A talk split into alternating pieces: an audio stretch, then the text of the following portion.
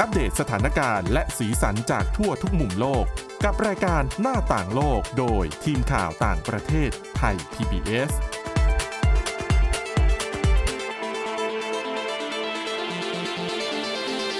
สวัสดีค่ะคุณผู้ชมคุณผู้ฟังค่ะต้อนรับเข้าสู่รายการหน้าต่างโลกกันอีกครั้งค่ะสำหรับวันนี้นะคะเรามีเรื่องราวที่น่าสนใจเกิดขึ้นนะคะ เป็นเรื่องราวเกี่ยวกับปัญหาในระบบการศึกษาของเกาหลีใต้นะคะ เดี๋ยวจะมาพูดคุยกันวันนี้นะคะ กับคุณชลันทรโยธาสมุทรแล้วก็ดิฉันสาวรักษ์จากวิวัฒนาคุณค่ะ สวัสดีค่ะ ค่ะ คุณชลันทรถ้าคุณติดตามข่าวต่างประเทศ ไม่รู้คุณจะเห็นข่าวนี้หรือเปล่านะ อืม คือเป็นข่าวที่ช่วงต้นเดือนกันยายนที่ ค่ะ ผ่านมา ปรากฏว่า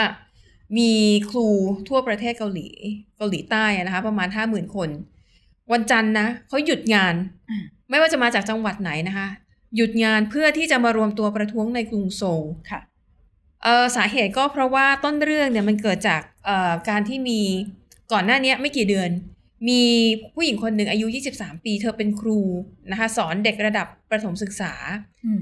เอ่อปรากฏว่าเธอเสียชีวิต ค่ะ คือแล้วศพเนี่ยอยู่ในตู้เก็บของในโรงเรียนที่เธอสอนหนังสือ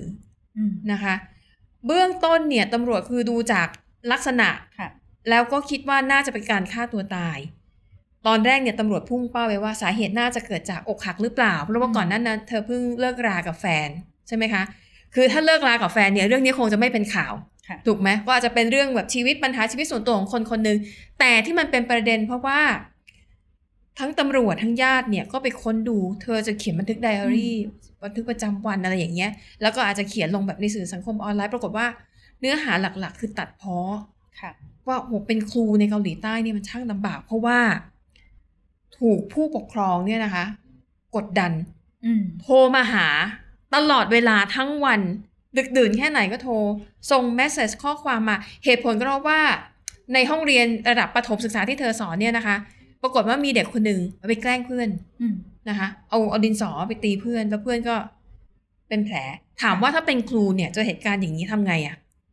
เราก็ต้อง แจ้งผู้ปกครองสองฝ่าย เออ มา แม้เฉพาะหน้าก็ต้องห้ามเด็กก่อนว่า ห้ามเด็ก อ่ะเล่นอย่างนี้ไม่ได้นะเพื่อนได้รับบาดเจ็บอย่างนี้ไม่ถูกต้อง ซึ่งเด็กทะเลาะกันเด็กตีกันเนี่ยเป็นเรื่องปกติใช่ไหมคะ แต่ปรากฏว่าพอเหตุการณ์นี้เกิดขึ้นผู้ปกครองเนี่ย ไม่ตำหนิลูกตัวเองเลยนะ ค่ะ คนที่แกล้งเพื่อน ใช่ อ่ะ ทั้งคู่ อ่า ค่ะ ทั้งคนที่แกล้งเพื่อนและเด็กที่ถูกทำร้าย ชี้นิ้วโยนความผิดไปที่ครูผู้หญิงคนนี้ ค่ะ แล้วก็พูดในทำนองว่า ครูเนี่ยไม่มีความสามารถทำไมแค่นี้จัดการไม่ได้ทำไมปล่อยให้เด็กทะเลาะกัน และสิ่งที่ตามมาก็คือ ผู้ปกครองค่ะกระหน่ำโทรศัพท์ไปต่อว่า ส่งข้อความไปต่อว่า เท่านั้นยังไม่พอนะคะ ในน่าน่าจะเป็นเอาง่าย ๆ คือประมาณไลน์กลุ่มผู้ปกครองประมาณนั้นนะนะก็มีการแบบ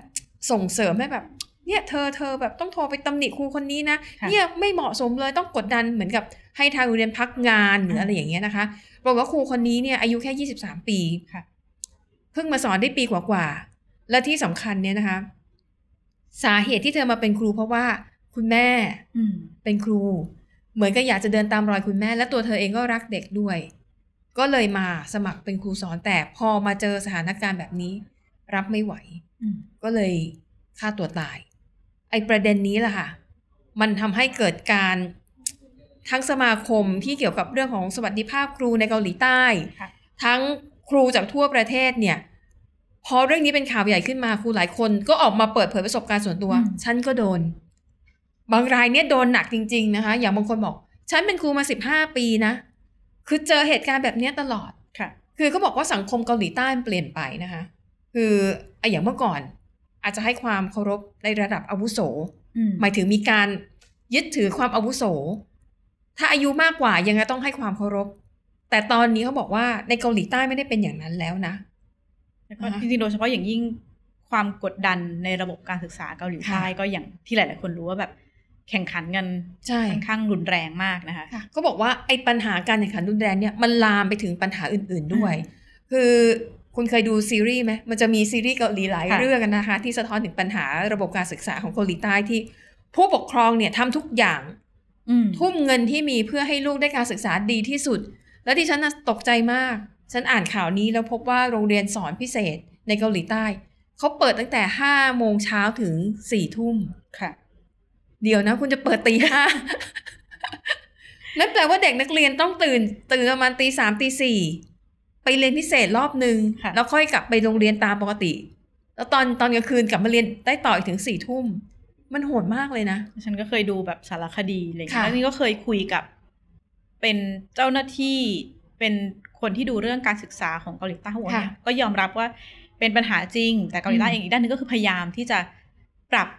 รูปแบบการ ค่ะ เรียนแต่ว่าดิฉันว่าก็ก็คงต้องอีกไกล เพราะว่ามันเป็นเรียกว่าเป็น มันเป็นปั วั ญ ฒ หาน ธรรมที่ ใช่ ที่มัน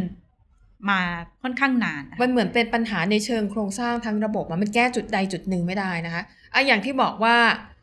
ผู้ปกครองในเกาหลีใต้เอาจริงเอาจังมาก แล้วเขาบอกว่าชีวิตของเด็กคนหนึ่งเนี่ยนะ ถ้าเธอไม่ได้เข้าเรียนในสถาบันการศึกษาชั้นนำนะ โอกาสที่จะแบบ อืม ชีวิตจะเจริญก้าวหน้าเนี่ย มันยากมาก ค่ะ ดังนั้นผู้ปกครองเกาหลีใต้นี่คือจะทุ่มเททุกอย่างนะคะ และปรากฏว่าครูเนี่ยแหละค่ะ ก็เลยกลายเป็นหนึ่งในแหล่งที่ เหมือนคล้ายๆกับถูกเป็นที่รองรับอารมณ์อะ อืม เหมือนกับไม่พอใจแล้วเขาบอกว่า ยิ่งถ้าผู้ปกครองมีฐานะดี มีความรู้สูง ค่ะ บางคนเนี่ย คือไม่ให้เกียรติครูเลยนะ อืม มองว่าฉันเนี่ยเรียนมาสูงกว่าเธออ อืม เธอก็เป็นแค่ครูธรรมดา กลายเป็นบางครั้งพ่อแม่เนี่ย ดูถูกคุณครูด้วยซ้ำ ค่ะ แล้วคุณคิดดูถ้าเด็กเห็นน่ะ หรือเด็กได้ยินสิ่งที่พ่อแม่ของตัวเองพูดกับครูอะความเคารพนักถือของนักเรียนที่มีต่อครูก็อาจจะน้อยลงไปด้วย เพราะเด็กอาจจะมองว่าก็เรียนในโรงเรียนไปอย่างนั้นแหละ เพราะว่าถึงเวลาจริงๆ ก็ต้องไปกวดวิชาในโรงเรียนสอนพิเศษอีกทีหนึ่งนะคะเขาบอกว่าจุดเนี้ยก็ทำให้ครูเนี่ยถูกทำร้ายมากขึ้น แล้วจะบอกว่าครูเนี่ยนะคะ ถูกทำร้าย ความหมายในที่นี้คือถูกทำร้ายร่างกายจริง ๆ นะ เพราะว่าไอ้การทำร้ายความรู้สึกเนี่ย ค่ะ มันเกิดขึ้นแล้วจากผู้ปกครองที่อย่างที่บอก เดี๋ยวก็โทรมาต่อว่าเดี๋ยวก็ส่งข้อความ แล้วคือส่งตลอดเวลา เหมือนกับจะป่วนให้แบบ คุณรู้สึกไม่สบายใจอ่ะอยู่เฉยๆไม่ได้นะคะ แต่มันมีอีกบางเคสค่ะ อันนี้ ต้องบอกว่าสงสารคุณครูในเกาหลีใต้มากนะที่เจอเคสแบบเนี้ยเขาบอกว่ามีครูคนหนึ่งถูกเด็กนักเรียนทำร้าย ค่ะ ทำร้ายร่างกายเลย เพราะว่าครูเนี่ยเป็นผู้หญิงตัวเล็ก อืม ๆ แล้วเด็กนักเรียนเนี่ย คือร่างกายโตเต็มที่มาก เป็นเป็นเด็กมัธยมแต่ว่าเป็นเด็กผู้ชายสูงร้อยหกสิบแล้วก็น้ำหนักแปดสิบกิโลกรัม ก็คือสามารถจะจัดการกับครูผู้หญิงตัวเล็ก ๆ ได้นะคะ ปรากฏว่าในวันที่เกิดเหตุเนี่ยครูคนนี้ก็ไปเตือนเด็กนักเรียนว่า เนี่ยถึงเวลาแล้วนะ มาเข้าห้องเรียนได้แล้ว ปรากฏว่าเด็กอาจจะทำอะไรอยู่สักอย่าง แล้วก็ไม่สบอารมณ์ ก็เลยจับครูเหวี่ยงเข้าไปแล้วก็ทำร้าย คือครูเนี่ยก็เจ็บตัวแน่ๆแหละนะคะ แต่ปรากฏว่า พอแจ้งเรื่องนี้ให้กับทางโรงเรียนทราบ คือผู้ปกครองมาเนี่ยก็อ้างเหตุผลว่า ลูกเนี่ยมีปัญหาเรื่องเหมือนกับ มีความไม่เสถียรทางอารมณ์ เป็นคน อืม ที่แบบอารมณ์อ่อนไหวอะไรง่ายอย่างเนี้ยนะคะ แล้วก็จำเป็นต้องไปปรึกษาจิตแพทย์ ก็คือพยายามทำทุกอย่างเพื่อให้ลูกตัวเองเนี่ย ไม่ต้องรับโทษ อืม แล้วกลายเป็นว่าทางโรงเรียนบังคับให้ครูอ่ะ ขอโทษเด็ก โอ้โห ก็ แต่อย่างกรณีนี้ก็จะยิ่ง ค่ะ เป็นปัญหานะ เพราะว่าถ้าคนก่อเหตุเป็นเยาวชนเป็นเด็ก ใช่ ก็จะเรียกได้ว่ารอดกฎหมายเนี่ยแหละ แล้วพอเด็ก เจอสถานการณ์ที่ว่า อืม อุ้ยทำผิด ก็เห็นไม่เห็นเป็นไร ค่ะ เลย เดี๋ยวพ่อแม่มาจัดการให้ อืม เดี๋ยวโรงเรียนก็ปกป้องทีนี้ละค่ะ พอเขาโตไปเนี่ย ความรู้สึกแบบนี้ถ้ายังอยู่นะเขาก็จะทำผิดไปเรื่อย ๆ แล้วก็คิดว่า เดี๋ยวก็จะมีคนมาจัดการเคลียร์ความผิดของเขาให้เองนะคะ แล้วก็ไม่มีสถิติที่น่าตกใจคุณชนันทรเอ่อทางสหพันธ์สมาคมครูแห่งเกาหลีใต้เขามีสถิตินะคะ ว่ามันมีเหตุการณ์ที่ครูถูกนักเรียนทำร้ายอ่ะ อืม มันเกิดขึ้นจริง ๆ นะ ค่ะ นะคะในปี 2017 จนถึงปี 2022 ก็ประมาณ 5 ปี เขาบอกว่ามีครูที่ถูกทำร้ายร่างกาย ที่เกี่ยวข้องกับนักเรียนและในโรงเรียนเนี่ยนะคะ1,249 รายด้วยกัน ปีเดียว อ่าไม่ 5 ปี ปีอ๋อ รวม ค่ะ กันนะคะ แต่ทีนี้ถ้ามาแยกเป็นรายปีเนี่ย อืม มันจะเห็นความแตกต่างที่ชัดเจนมากนะคะอย่างเขาบอกว่าในปี 2018 เนี่ย มีครูถูกทำร้ายร่างกายเนี่ย 1,500 ราย ขออภัย 165 ราย อืม แต่พอข้ามมาปีที่แล้ว ก็ห่างกันประมาณ 4 ปี ครูถูกทำร้ายร่างกายใน 1 ปีสูงถึง 327 ราย อืม คือมันสูงกว่าปี 2018 ค่ะ เกือบเท่าตัวเลยนะคะ อ่ะ และทีนี้ เหตุการณ์ที่เกิดขึ้นหนักต่าง ๆ นานากับครูเนี่ย มันก็ทำให้ความรู้สึกของคนที่เป็นครูอ่ะ มันไม่มีความสุขกับการทำงานถูกไหมเพราะหนึ่ง ถูกคุกคามจากผู้ปกครอง แถมจะไปตักเตือนเด็กก็ไม่ได้ เพราะว่าปี 2010 เนี่ย รัฐบาลเกาหลีใต้เขาออกกฎ ห้ามครูทำร้ายร่างลงโทษเด็กด้วยการทำร้ายร่างกาย ก็หมายถึงห้ามใช้ ตี อ่าห้ามตีนั่นแหละ ห้ามทำร้ายทางอารมณ์ด้วยนะ ค่ะ แปลว่าดุด่าว่ากล่าวเนี่ย ไม่ เด็ก ไ ผู้ปกครองกับ อ่า เด็กก็สามารถกล่าวโทษคุณครูได้ แล้วคุณคิดดูว่าครูเจอเข้าไปแบบเนี้ย จะสามารถสั่งสอนหรือว่าตักเตือนเด็กให้แบบทำตัวที่ถูกต้องตามทำนองคลองทำ ค่ะ ได้อย่างไร เพราะพอครูเตือนปุ๊บ ครูโดนตอบโต้กลับ อืม แถมโดนโรงเรียนเนี่ย คือแทนที่จะปกป้องครูเนาะว่าไม่นะ อืม ก็ปกป้องผู้ปกครองแล้วก็นักเรียน ก็สั่งให้ครู ครูหลายคนบอกว่าเวลาฉันทำหน้าที่ตักเตือนเด็กๆนะกลายเป็นว่า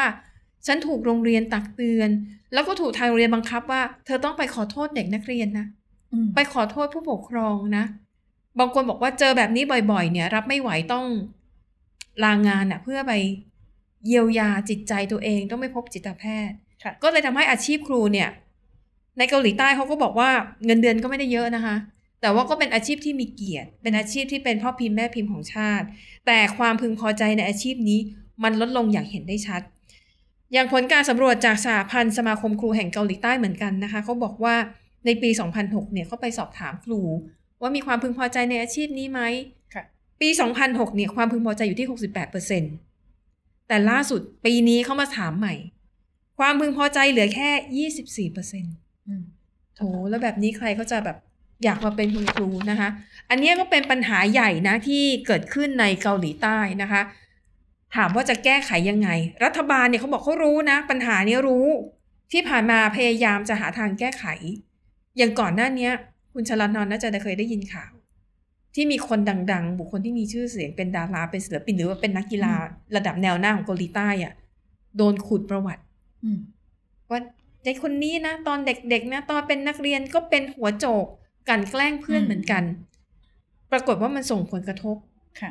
ต่ออาชีพการงานของเขาใน อืม ในปัจจุบันนี้นะคะ ซึ่ง รัฐบาลเกาหลีใต้เนี่ยก่อนหน้านี้ก็ออกกฎว่า ถ้านักเรียนคนไหนนะกลันแกล้งเพื่อน แล้วก็ทำให้เพื่อนได้รับบาดเจ็บเนี่ย จะต้องเรียกว่าถูกขึ้นบัญชีไว้ไล่ประวัติเสีย มันจะถูกบันทึกในใบสมัคร เวลาที่จะสอบเข้ามหาวิทยาลัยนะคะ โอ้แต่พอมีกำหนด มันก็ขึ้นอยู่กับครูก็ต้องเป็นคนตัดสินใจ ใช่ ใช่ไหมแล้วอย่างที่คุณสมรักบอกว่าอ๋อสุดท้ายแล้วพอสมมติแค่ครูไป ไปดุไปว่ากล่าวตักเตือนก็ยังโดนถ้า ใช่ ถึงไปให้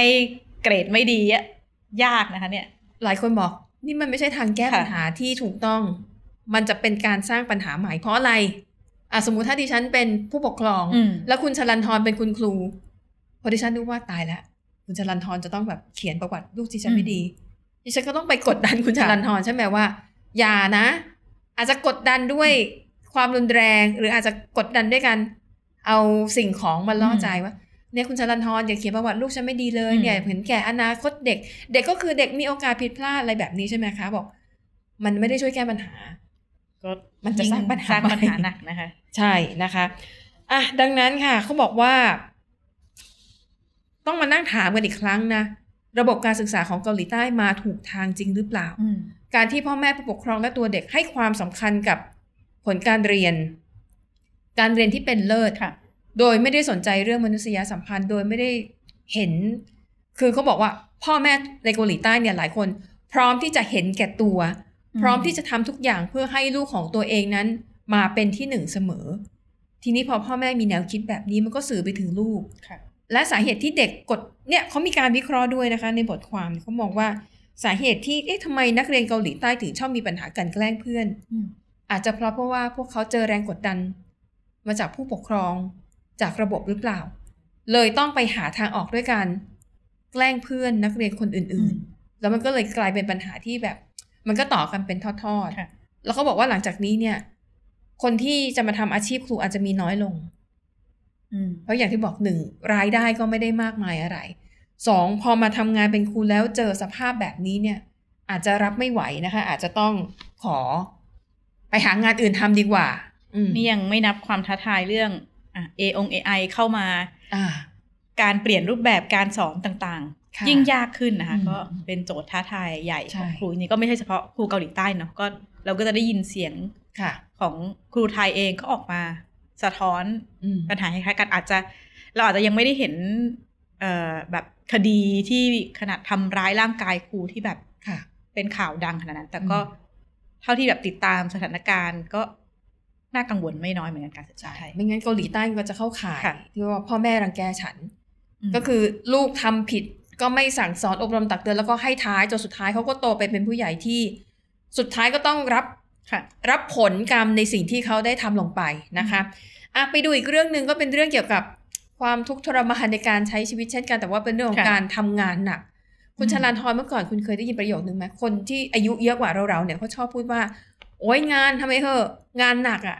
งานหนักมันไม่เคยฆ่าใคร ค่ะ นะคะ แต่มาวันนี้เนี่ย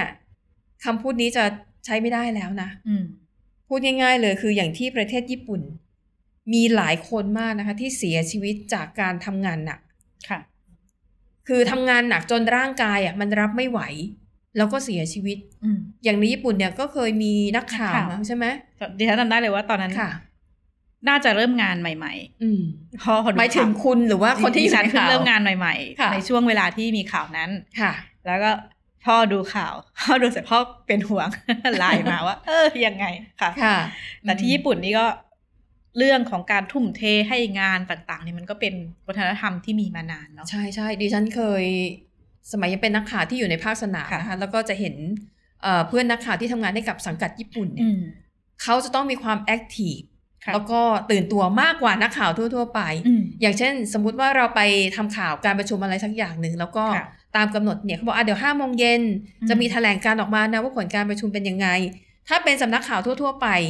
ก็รอเวลาใช่ไหม อืม รอห้าโมงเย็นอ่ะเดี๋ยวเขาก็ออกมาไทยแลนด์เดี๋ยวเขาก็แจกเป็นเพรส r ีลิสก็จะอยู่กันเฉยๆรอค่าเวลาไป แต่ถ้าเป็นนักข่าวของญี่ปุ่นไม่ได้นะคะ ค่ะ จะมีโทรศัพท์จากทางออฟฟิศเนี่ยจากนายญี่ปุ่นโทรมาตลอดว่า เธอได้หรือยัง ได้หรือยัง เราต้องได้ก่อนคนอื่น ค่ะ ได้เป็นดราฟก็ยังดี คือถ้าเป็นนักข่าวที่ทำงานที่ญี่ปุ่นเห็นได้ชัดเลยว่า อืม เขาจะอยู่นิ่งไม่ได้ อืม เขาจะต้องพยายามทุกทางเพื่อให้ได้ข้อมูลก่อนสำนักข่าวอื่น ค่ะ นะคะ อันเนี้ยมันสะท้อนให้เห็นถึงแรงกดดันภายใต้การทำการทำงานแบบวัฒนธรรมของญี่ปุ่นดิฉันเห็นหลายคนนะเป็นคนไทยเนี่ยแหละ แต่ทำงานให้สำนักข่าวญี่ปุ่นแอบไปนั่งร้องไห้อยู่มุมเสา อืม เพราะว่าเขาไม่สามารถหาเอกสารที่ ค่ะ ที่เจ้านายเขาต้องการได้ อืม นะคะ ซึ่งไอ้เรื่องเนี้ยก็คือเป็นที่รู้กันดีทั่วโลกว่าคนญี่ปุ่นมีความจริงจังมากไอ้อย่างเรื่องของการเลิกงานหลังเวลา อืม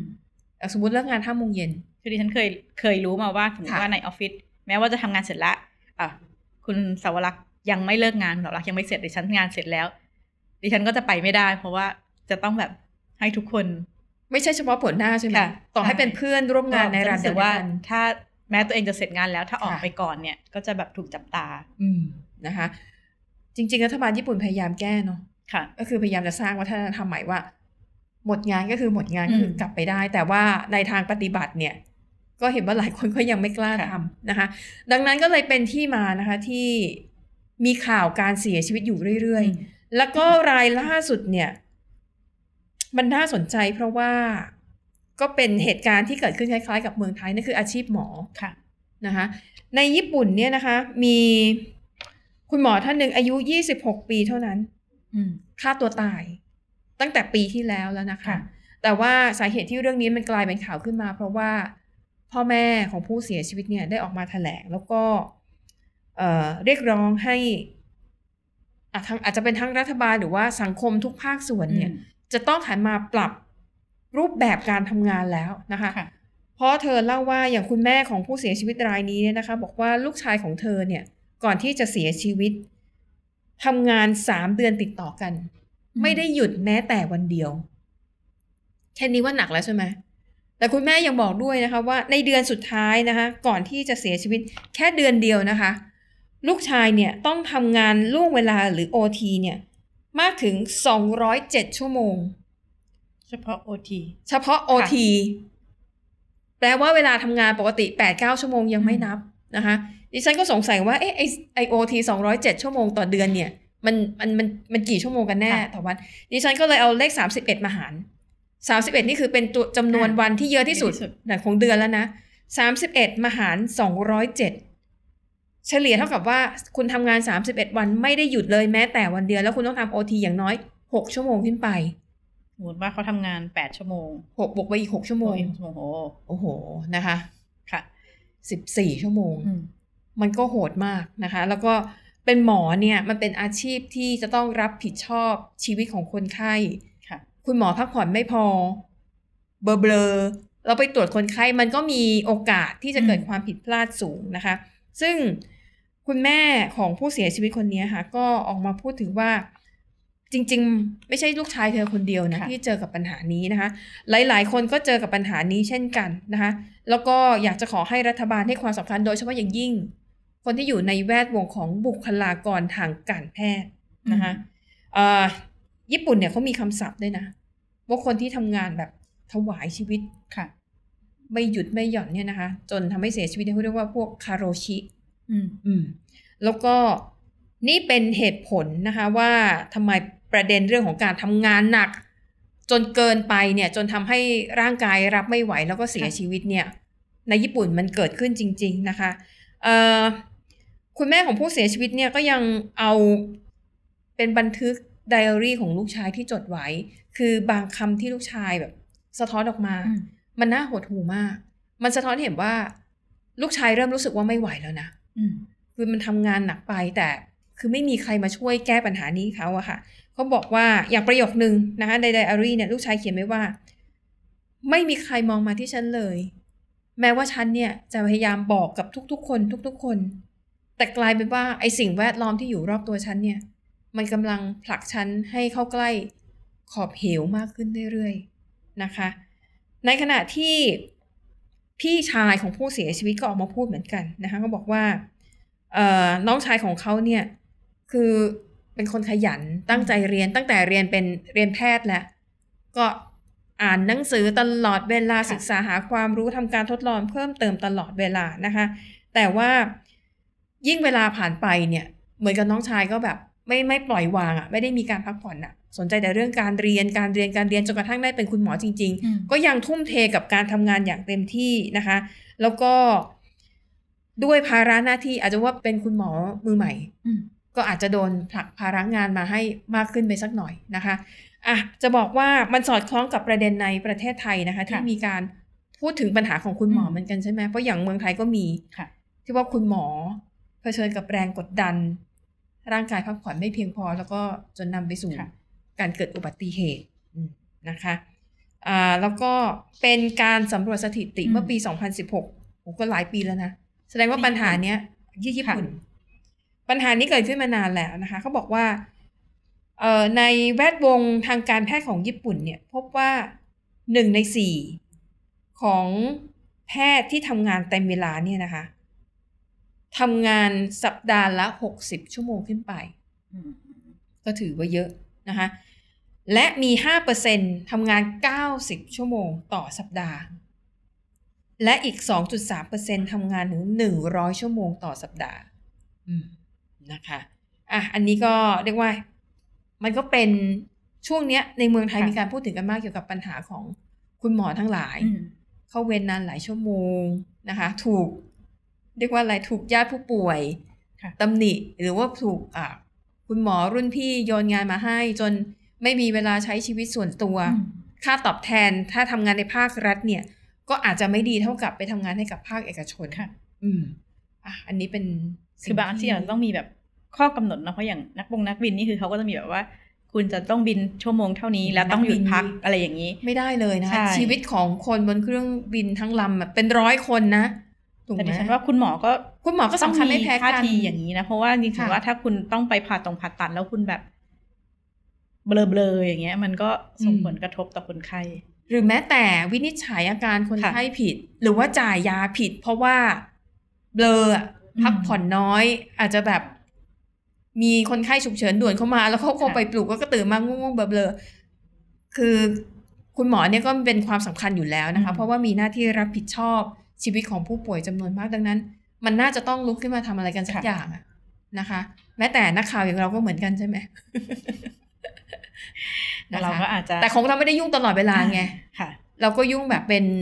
เป็นช่วงๆไป อืม อย่างช่วงที่มีเลือกตั้ง ค่ะ อ่านนักข่าวสายการเมืองก็จะเข้มข้นหน่อยนะคะ ถ้าเป็นเลือกตั้งในต่างประเทศที่สำคัญสำคัญ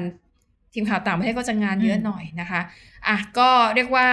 เป็นปัญหาเรื่องการใช้ชีวิตนะคะ ในแต่ละ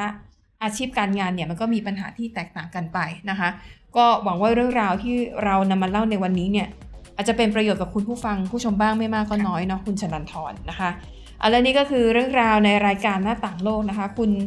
ผู้ฟังและคุณผู้ชมถ้าสนใจนะคะ แล้วก็ชอบติดตามรายการในรูปแบบนี้ที่เป็นวิดีโอพอดแคสต์เนี่ยสามารถเข้าไปรับชมได้ใน YouTube นะคะ พิมพ์คำว่าไทย PBS Podcast นะคะ เติมคำว่าหน้าต่างโลกไปด้วยก็ได้ ค่ะ ก็จะได้พบกันง่ายขึ้นนะคะ และนี่ก็คือเรื่องราวทั้งหมดของรายการหน้าต่างโลกขอบคุณสำหรับการติดตาม วันนี้หมดเวลาแล้วค่ะ เราสองคนและทีมงานลาไปก่อน พบกันใหม่ตอนหน้าสวัสดีค่ะ สวัสดีค่ะ Thai PBS Podcast. View the world via the voice.